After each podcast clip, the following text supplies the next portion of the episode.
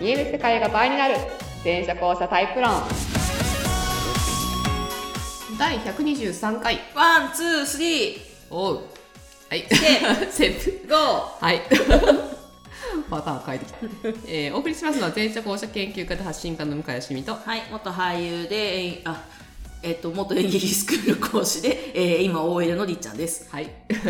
で前者交差論というのは人間の認知とか意識とか情報処理に関わる部分が、まあ、実はね男女並みに、ね、大きく2タイプに分かれてましたぜっていうタイプ論です、はい最終的にはね前者4タイプ後者5タイプの合計9タイプまで提唱しております、はいまあ、でもねまずは前者後者の違いをね、うんぜひちょっとねびっくりしていただきたいっていういや、本当ですね。うん、で詳しくはあのホームページや LINE 公式やあのブログなどに、まあ、たくさんたくさんたくさん書いておりますので、はいはい見ていただければと思いまぜす。ひご覧くださいませ。はい、簡易診断もあります。会員診断してみるといいよ。はい、あとなんなら一緒に他の人と解いてみてもいいと思います。周りの人がどのタイプか分かると結構そうそいいっすよねう。う。ん。あとこう、二人とかで解くと、その違った場合、多分、その答えてる、そのなんだろう、レベル感が違うってことにも気づくっていう、うんうんそう、ありますかね。はい。はい。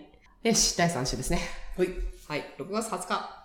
6月って祝日ないんすよね。 6月え相変わらずないんだったっけないっす。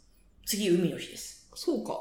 だから、ゴールデンウィーク終わったら、海の日まで何もないっていう。そうか。ないよね。一応嘘言ってたよだからし調べてみよう。ないっす。はい。ないか。6 5月月は6日が終わったら次7月15までないです。ね6月ってないね。だから昔からみんなね昔からないよね。うん。だからみんなね、5月病になるんですよ、この時期。ゴールデンウィークのせいだな休みもねえし、ゴールデンウィーク終わって休ん休みの喜びをね、覚えた状態でね、うんまあ、新生活に戻っていくのは辛いもんですよ。じとじとしとるしな。そうそうそう。やんな、なんかうつうつとするじゃないですか。まあね。ね。で、次、海の日の休みまで我慢、あまあもちろん土日はあると して、ね、大変ですよ。ね、憂鬱にもなるっちゅうねん。 実感こもっとるな。 いや、わかんない。なんか私多分今これ流れてる頃結構憂鬱な気がしてて。なの降りてきたんだね。なんかそういう自分が。 だってもう、やってずっと働いてるもん、多分ここまで。普通に。ああ、まあでも、どんな会社に行ってるのかまたよくわかんないけど。あ、一応ですね、あの、私、今までこう、役者をやったりとか、はいはまあ、役者を育てる学校で働いたり、だから芸能界ですね、うん働いたりとかしてたじゃないですか。うん初めての、本当に初めての土日休みなんですよ。一般事務というか。そうなんです。一般企業に一応働いてる予定なんで、あーその場合は、だからそういう意味では、うつ、まあまあ、残業とかうん、そんなないにないないって聞いてますじゃあ多分かなり安定した生活になるんじゃないかそうです。だから、そう。だあと睡眠時間をちゃんと自分で確保して、担保して、生きて、す ね。生きていれば、逆だよね、普通フリーランス的な方が自分そういうことやるんだけ ど、一般企業に勤めて、 睡眠時間を確保してて、そうなん定です時よねで帰るのに。定時で帰った後に何をするかっつう話になってくるんですけど、まあまあまあ。だちょっと5日連続で働いて2日間休みっていう、そのルーティンがう、ん。どうもまあつかめてないので、あ、そうなんだ。わかんないんですよね。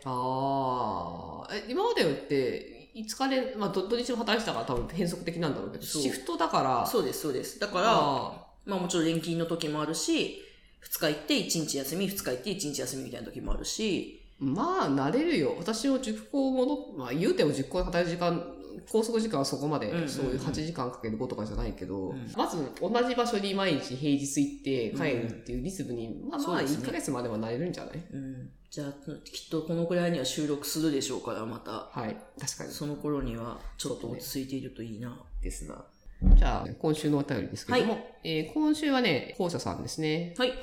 えっ、と、お話し会に参加した人、あの、あ私、LINE 公式から、まあ、月1ぐらいで無料うんうんの、うん音声だけのおしゃべり会やってるんですけど、うん。お話は伺っております。まあ、その直後に、あの、もらったんですが、お母さん、こんにちは。まったり食べ理会に参加したゆうです。で、まったりおしゃべり会の話をちょっと書いてくれてて、うん、うん。で、ここでどうしてもと、二次元、三次元、二次元、三次元っていう分かれ方もあるよっていう話を、まあ、私、何回かしてるうじんゃうないですか。んうんで、先月もその話しましたしよましたね。で、えーちょうどそのまったりおしゃべり会を私が紹介したんですけど、運慶会計知ってますはいはいはあの、鎌倉時代の仏師ですね。はいあの、はい仏様を持っている。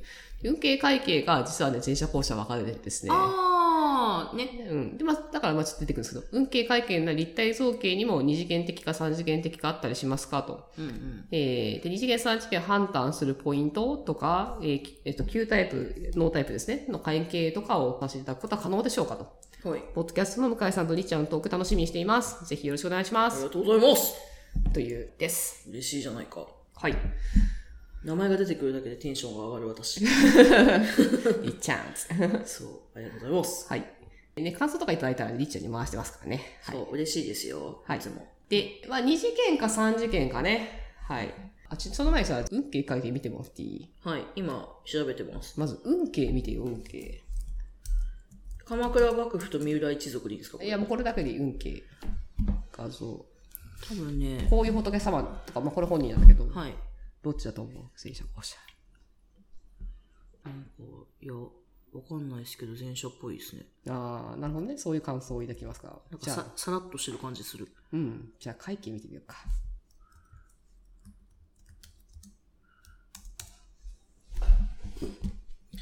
あ、待て待て待て 待て。待て待て待て。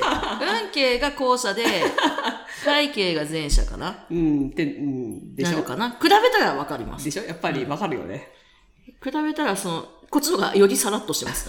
あととか、やっぱあの、広いよね。よく、あの、こう、広く見渡してます。うん世の中を見て、見ておりますっていう、この佇まい。この広さがやっぱ、前者的だし、運慶やっぱりほら、このドス、改めて見てみるとさ、この、このドスンっていうさ、重いですね。うん、この天地みたいな感じなんだよ、うん天地。なるほどね。自分のこの、ここからこう走ってますみたいな、こういう感じは。いはいはいはい。なんかね、こういうのもさ、出てくるよねっていう話をね、ちょっとね、おしゃべり会でもしたっていう。確かに、これドローンって見るとそうだな。でしょうん、携帯線みたいな。バーって並べると、うん。そうですね。うん。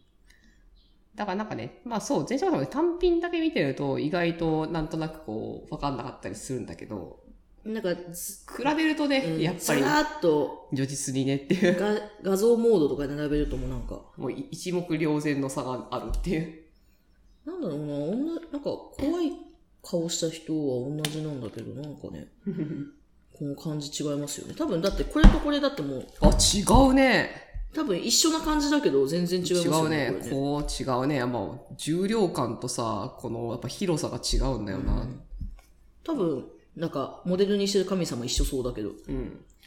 まあ本当ね、前者と後者縦、縦と横だからね、究極的に。っていうわけで、二次元三次元なんですけど、はい。まああの、彫刻行く人はさすがに三次元なんじゃないかなって気がするけどね。まあね。さすがにいね。やー、平たいので頑張って作れるの辛いよ。ねあのさ、日本の絵画って基本二次元っぽいじゃ。うんんうんうん。昔からう。ん。だからに、日本は三次元の人は彫刻に行ったんじゃないかっていう。あー、なるほどね。うん。日本って割とそのマテリアルっていうか、あんうんま概念的なこと扱わないっていうの。うんうんうんそのなんか、あくまでこう結構身体感覚をつなげてこう行くじゃない、うんだから、なんか絵よりはもう彫刻じゃねみたいな感じの。なるほまどあね建築とかわかんないけどさ、そういう才能があったら、まあ表現方法が何個かあったらう、ん。多分自分がやりやすいところには行くでしょうね。ね、うん。そうだよね。まあ、あとは気候とかもあるのかな。湿度が高いとやっぱ、絵ってね、ちょっと今でこそさ、あれだけど昔だとさ、壁画とかって言ってもな、みたいな感じあるじゃん。うん。掘ってもなーって感じですよね。で、まあ、ほまあ、掘るはまだあるけあそうど、書きつけるだから、絵巻物もさ、言うてそんな紙あるわけじゃないしってなると、うんみたいな、うん、気はするね。まあもちろん、その、三次元っぽい画家さんもいるけど、ね、でも、狩野英徳とかね、うんう。うんん、めめっちゃ二次屏風絵とか二次元だし、みたいな。うんうん。って感じはちょっとしたりしますね。で、まあ見分け方なんですけど、あまあ二次元三次元はそもそも何かと認知の仕方が、こう面白いよね。二次元っぽい認知の人と三次元っぽい認知の人がいるっていう。うん。で、ここは、いっちゃんが二次元で、私が三次元なんですよ。うん。だから私は、あの、パッて絵を描いても基本的に奥行きが出るしう、ん。文字を書いても奥行きを取ろうとして筆みたいなペンの動かし方しちゃうんで、うんなんかこう平面上で字が安定しないっていう。うん。鉛筆とかでシャーペンとかと。あと、パワーポもどうしてもなんか、謎にこう奥行きが、ついつい漏れ出てる、漏れ出るっていう特徴があったりする。る。でりーちゃんは立体を描こうとしても、どうしてもイラストっぽくうんなる。。うんし、パワーボードがスッキリしてるっていう、そういう感じですね。はい。はい。